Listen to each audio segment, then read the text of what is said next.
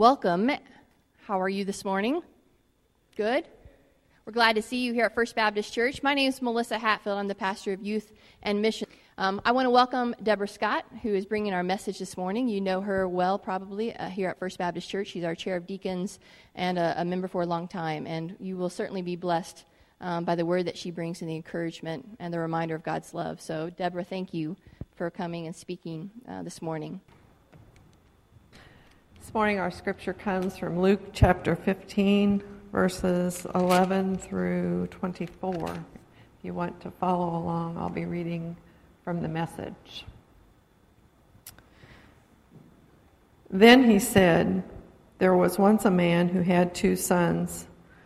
The younger said to his father, Father, I want right now what's coming to me. So the father divided the property between them. It wasn't long before the younger son packed his bags and left for a distant country. There, undisciplined and dissipated, he wasted everything that he had. After he'd gone through all his money, there was a bad famine all through that country, and it began to hurt. He signed on with a citizen there who assigned him to his fields to slop the pigs. He was so hungry he would have eaten the corn cobs and the pig slop, but no one would give him any. That brought him to his senses. He said, All those farm hands working for my father sit down to three meals a day, and here I'm starving to death. I'm going back to my father. I'll say to him, Father, I've sinned against God, and I've sinned before you. I don't deserve to be called your son. Take me on as a hired hand. He got right up and went home to his father. And when he was still a long way off, his father saw him. His heart pounding, he ran out, embraced him, and kissed him.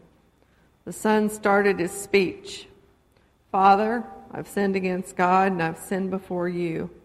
I don't deserve to be called your son ever again. But the father wasn't listening. He was calling to his servants, Quick, bring a clean set of clothes and dress him. Put the family ring on his finger and sandals on his feet. Then get a grain fed heifer and roast it. We're going to feast. We're going to have a wonderful time. My son is here, given up for dead, but now alive, given up for lost and now found. And they began to have a wonderful time. Well, there's no place like home, is our message this morning. And uh, pray with me if you would. Father, we thank you so much for being here, being our God.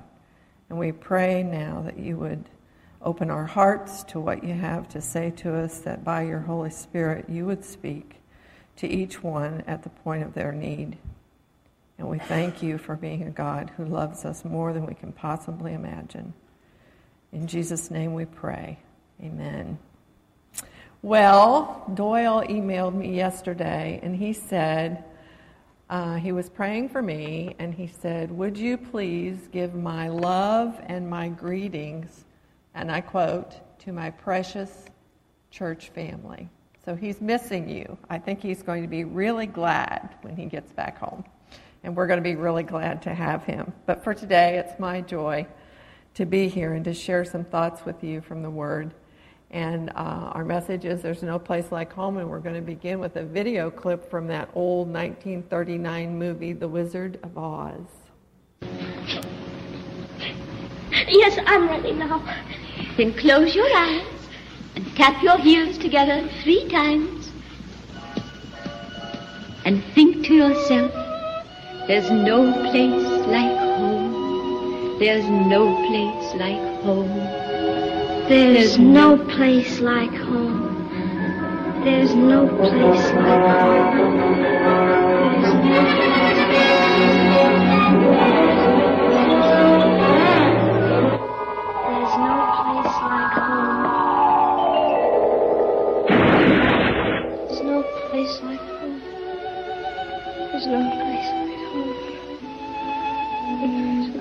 Wake up, honey. There's no place like home.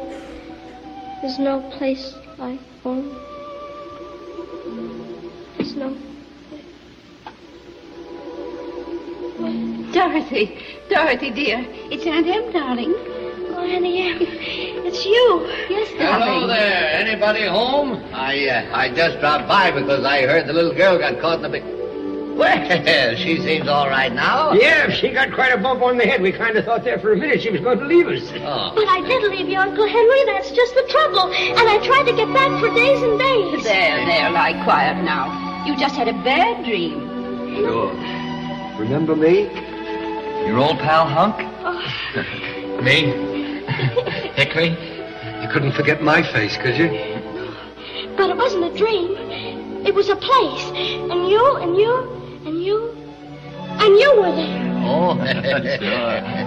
But you couldn't have been, could you? Oh, we dream lots of silly things when we. No, Aunt Em. This was a real, truly live place.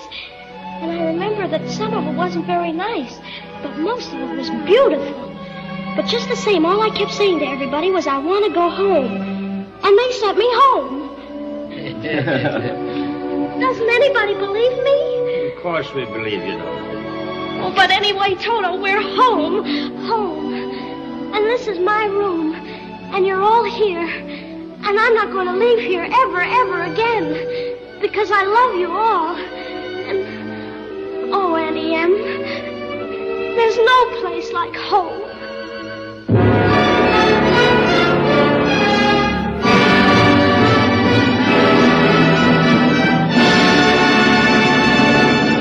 No, that's not the end. You can't go home yet.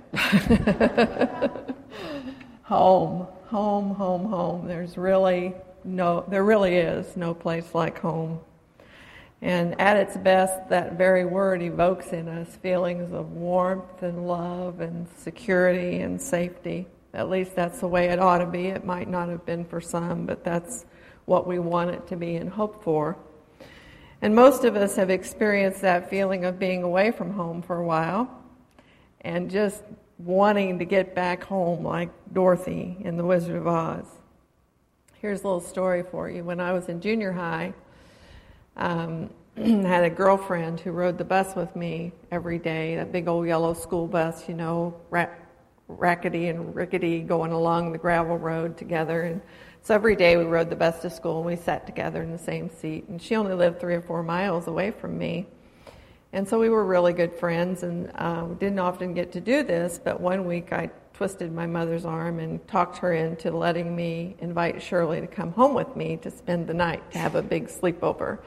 And we had all these big plans for what we were going to do. You know, we were 11 or 12, and we were going to ride bikes, and we were going to ride horses, and we were going to go to my grandma's for tea and cookies because she made the best ever chocolate chip cookies. And I loved her to death, and we were going to go there, and oh, we had all these plans together. We were going to have the best time. At least we thought we were going to have the best time. And so, about an hour or two after getting off the bus, I noticed that Shirley was becoming distant and her countenance was beginning to fall, and she was getting a little sadder and a little sadder all the time. And we were out in the front yard, and in the front yard of our old farm home, there was a sidewalk that went from the front porch directly out to the road, and there was a bank there, and I used to think about it as a sidewalk to nowhere because it just went out there and dropped off and you could go out there and sit down on the end of the sidewalk and ponder forever. And uh, Shirley went out there and sat down, and I thought, this is not a good sign. And so she was looking longingly toward the north, which was the direction of her home. And I thought, this is not good. So I went out there and I sat down beside my friend and I put my arm around her and I said, Shirley, what's wrong? And she wouldn't even look up at me. She said, I just want to go home. Well, I was very disappointed, as you can imagine, but long story short, we took Shirley home because she was so homesick and so miserable that we would not have had a good night. And so much for my great plans for that day. Um, but one day, Jesus told a story about going home. And the reason he told the story that we read in Luke chapter 15 is because he was undergoing a lot of criticism from the leaders, the religious leaders of the day. And so the author of Luke records three stories that he told in response to that criticism. And he was being criticized for spending time with the tax collectors and the sinners. We might have been among that group. And um, he spent a lot of time with people on the margins, with people who were outcasts and poor and sick and lonely and lepers and unclean and unrighteous. You know, the people that sometimes and most times get ignored. So he told these three stories about the lost sheep, the lost coin, and the lost son. And today we're going to focus most on the final of the lost son. And um, as I was pondering this message and got my download, as I call it, it all came together for me around the letter R. And so there's seven R's that we're going to talk about very quickly this morning. And the first one is rejection. In Jesus' day, since the father had two sons, he would have divided the estate, and the younger son would have gotten one third, and the older son would have gotten two thirds, or a double portion. But the offensive part of the story is this that this impetuous young man couldn't wait until his father died to get his part. He wanted it instantly, he wanted it right now. And in making that request, that must have hurt his father greatly. It amounted to rejection. He was saying, in so many words, I don't want any part of this. I don't want any part of this business. I don't want any part of this family. I don't want any part of your life's work. I want my money, and I'm out of here.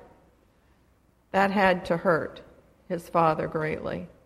And it's a picture of how we can hurt our Heavenly Father when we reject Him or we ignore Him or we distance ourselves from Him. Well, shortly after this father had acquiesced and given this young, impetuous man his portion of the fortune, the father um, gave it to him and he took it. And a few days later, he decided, I really am out of here. I'm leaving. And he left. And he not only left, but he went far away, again saying, I don't want to be here. And one of the worst feelings, I think, in the world is being rejected or not being wanted. So, verse 13 tells us that he came to complete ruin as a result of his decision. And Jesus tells us about the ruin of this young man who rejected his father and went his own way. Uh, the New Revised Standard Version reads that he squandered his property with dissolute living. The Old King James reads he, he destroyed himself with prodigal living. Other versions, like the message that we read today, read that he wasted his substance, spending everything he had, living extravagantly and carelessly. In other words, he chose a wasteful, excessive, reckless lifestyle until his money was completely gone. Today we'd say he spent it all like there was no tomorrow. The timing is everything in a story. And so Jesus had perfect timing, so he says, no more, no, no sooner had he done this, no sooner had he spent it all then a great famine came upon the land, and he became destitute, or he became in need, or he was in great want. He was penniless, he was homeless, and he was desperate. And so he decided to look for work. And he went out and he found a farmer who would take him on. And the farmer gave him a job and sent him out in the field to slop the pigs. And, you know, Jesus is so cool. the examples that he chooses are always right on target and for a reason. He chose this particular occupation for this young man for a reason. In this honor, in this society, honor and shame were very important, enormously important. And this younger son had fallen in to complete disgrace and brought complete dishonor on his family. Nothing could have conceivably been worse in this society than feeding the swine or tending the swine. So Christ gives us this picture of this young man who has been devastated to such a degree that he's covered with mud and animal dung. He's not just hungry, he's starving, He's starving so much that, that he would have been glad to have eaten what the pigs were eating. And the message says he would have been glad to pick the corn cobs up out of the, out of the slop and eaten the corn cobs. The older versions say that he would have been glad to eat the pods that the pigs were eating. And this is one of those pods. When we were in Israel, our tour guide reached up when we were on the Temple Mount and picked this pod and said, Deborah, this is what John the Baptist would have eaten, or this is what the prodigal son wanted to eat. Today, we call it a carob pod, and we know that, you know, you can make it taste almost like chocolate. But not then. It was considered animal feed. People didn't eat these. Only the very, very poor ate these. And so he even begged for this. He begged for food, but nobody would give him anything. Nothing. It's at this point when he, he reached not rock bottom, like we would say, but slop bottom, that he found repentance, which is not a word that we use very often anywhere except out in the church. And repentance is a Bible word that means to change your mind, to change your direction. And he was sorry for what he'd done sorry enough to, to swallow his pride and decide to go home. Verse 17 always makes me grin when I read it because it says, When he came to his senses, when he came to his senses, when he came to himself, he realized that his father's servants were better off than he was. He realized what he'd done in rejecting his dad and he decided to go home and confess his folly and ask to be taken back as a servant, not as a son, because he no longer felt worthy or deserving to be called his dad's child. So, in repentance, he does the only sensible thing that he can do. He returns home, covered with pig slop, starving, and broken he begins that long journey back to his dad. Can you imagine what thoughts he was thinking? Remember, he was in a distant country. It took him a while to get home. What thoughts and fears consumed him as he made his journey back home? Will my father receive me? Will he accept me back even as a servant given all that I have done?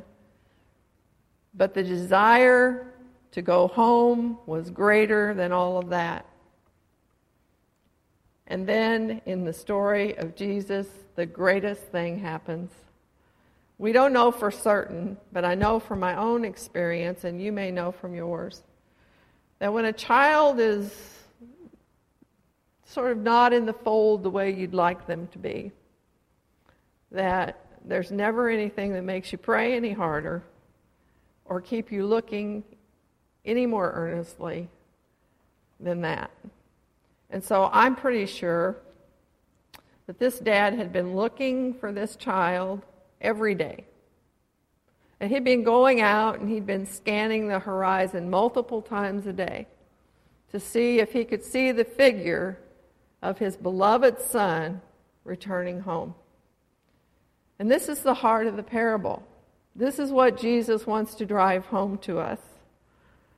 In the two previous parables, the shepherd left the 99 sheep to go look for the one. In the second parable of the lost coin, the woman lit every lamp in the house. She swept the entire house. She looked under the furniture. She looked in the furniture. She looked in the cabinets. She looked everywhere until she found the lost coin. But in this story, when the son is still a great distance away, a long way off. Now, he wouldn't have seen him if he hadn't been looking, right? So he was looking for that son. And when the son was still a long way off, he saw him, he had compassion on him. And this is the part of the story that gets me. And I hope it gets you. He flat out runs. He flat out runs. And the word in the Greek for run that is used doesn't mean just run. It means that he exerted every ounce of energy he had. He had on long robes and he picked them up and he tucked them in his waist and he ran with everything in his soul, everything in his being. He ran toward his son. By all, you know, societal rules of decorum, the father could have been sitting back at home in his easy chair, waiting for the young man to come home and grovel and beg for forgiveness. But not this daddy. Not this daddy. This daddy saw his child, and this daddy ran out to greet him. And before the son could even get his confession out of his mouth, what's the father doing? He's ordering a party. He's ordering a party. The forgiveness was instant, and the reconciliation was immediate.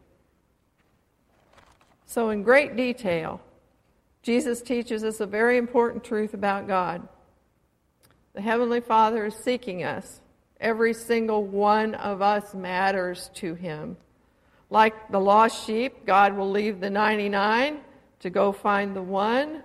Like with the lost coin, the search is diligent and sustained, it's not superficial. And like the Father with the lost son, he ran out to greet his son with all of his heart. God pulls out all the stops looking for you and looking for me. And furthermore, Eugene Peterson points out that it doesn't matter how you got lost. It doesn't matter how you got separated from God. In the story with the sheep, it's probably just a dumb sheep, it's just probably ignorance. In the story with the coin, it might be negligence or carelessness, but it might just be an accident.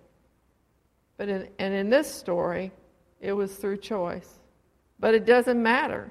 In all three stories, there's a great search for the lost, and when and when the lost is found, there's great rejoicing. It doesn't matter how or why we get separated. What matters is being found, and what matters is coming home. And there really is no place like home. There's no place like home in God. And the Father orders a robe, his robe, the best robe, to be placed around his son's shoulders. Not just any old change of clothes, but the best robe. The best robe be given to his son. And he orders that the ring, the family ring, the one that he would have used to seal those documents, be placed upon his son's finger to say to the son, No, you're not coming home as a servant, son. You're coming back as my child, as my son. And he orders sandals to be placed on the feet. Again, servants didn't wear sandals, only family members wore sandals. You're my child. You're my son. And he orders the fatted calf, the one that you specially fed and that you held in reserve for special parties, to be made ready and for a feast to begin. They began to have a wonderful time, the message says. When John and I went on a trip recently, we flew back into the Kansas City airport. and um, we didn't have a car there, so our daughter Chris came to pick us up. And we'd been gone quite a while. We'd been gone 10 days, and I really was feeling that feeling about wanting to come home at, at the end. Usually it happens sooner, but I got we were having such a good time. I didn't get that feeling so soon this time. And anyway, we came back into the airport and we were expecting Chris, obviously, but we weren't expecting the surprise, which was that she was going to bring our four year old granddaughter, Aspen, with her. And so when we were coming off of the aircraft and down the jetway, someone helped me with that word after the first service, down the jetway, we looked out the secure area and there was Aspen with her face up against the glass. And I got so excited because I had missed my granddaughter for 10 days and I was pumped to see her and I was so excited. So we came out of the secure area and I dropped everything. I went down on my knees and I dropped my purse and I dropped my bag and I dropped, I just threw it. And I got down on my knees and I opened my arms wide and Aspen jumped down from her mama's arms and she ran the 20 or 30 feet toward me, and I grabbed her like this, and she grabbed me around the neck, and I kissed her all over her face. I mean, not just one kiss, not just a little kiss. I kissed her all over her face, and she kissed me all over mine. It was the greatest rejoicing and the greatest reunion. That's the picture that Jesus is trying to convey to us of how the Heavenly Father feels when we come home to Him. God is not just sitting there idly waiting for us to come home. Like the Father in the story, He's looking, He's longing, He's waiting, He's diligently searching for each and every one of us to come home to Him because we were made for a relationship with Him. And until we find our true home in Him, I think we long for it forever until we find it. And so, Jesus' message is this. The Father is looking for you, He's looking for me, He's waiting, He has arms wide open, ready for our return. In the final book of Scripture, in the final chapter, the final verses, Revelation 22 17 says, And the Spirit and the bride say, Come, and let him who hears say, Come, and let him who thirsts come. Whoever desires, let him come and take of the water of life freely. This is the reason that Jesus Christ came. It's the reason he came was to make the way back home for us. In Luke 19:10 and I got these backwards so they're just doing a great job up there. For the son of man has come to seek and to save that which was lost. It's the whole reason for Jesus' life. When he went to Calvary and he died with nails in his hands and nails through his feet and a crown of thorns upon his head. When he died, the scripture says that the veil of the temple was split from the top to the bottom instantly. Instant access was made for us to God. Instantly, there was a way made for us to come home. If you haven't ever come home to God, we invite you to come home to Him today if you know God, but you've been away a while, you've just been distant, far away, God still wants you, His child, to come home to Him. Come home. Come home. There's an old song that says, Come home, come home. Ye who are weary, come home. We invite you to come home to God today. We're going to sing a song of invitation, and uh, Melissa and I will be here at the front. And we invite you to come home to God. Let's pray. Father, we thank you that you are such a loving and wonderful and gracious God who is longing and waiting and desiring for us to come home. to you. Thank you for being a God who runs toward us, not away from us. So, God, we pray that you would just be with us during this time and that you would have your will and your way. In Jesus' name we pray. Come home.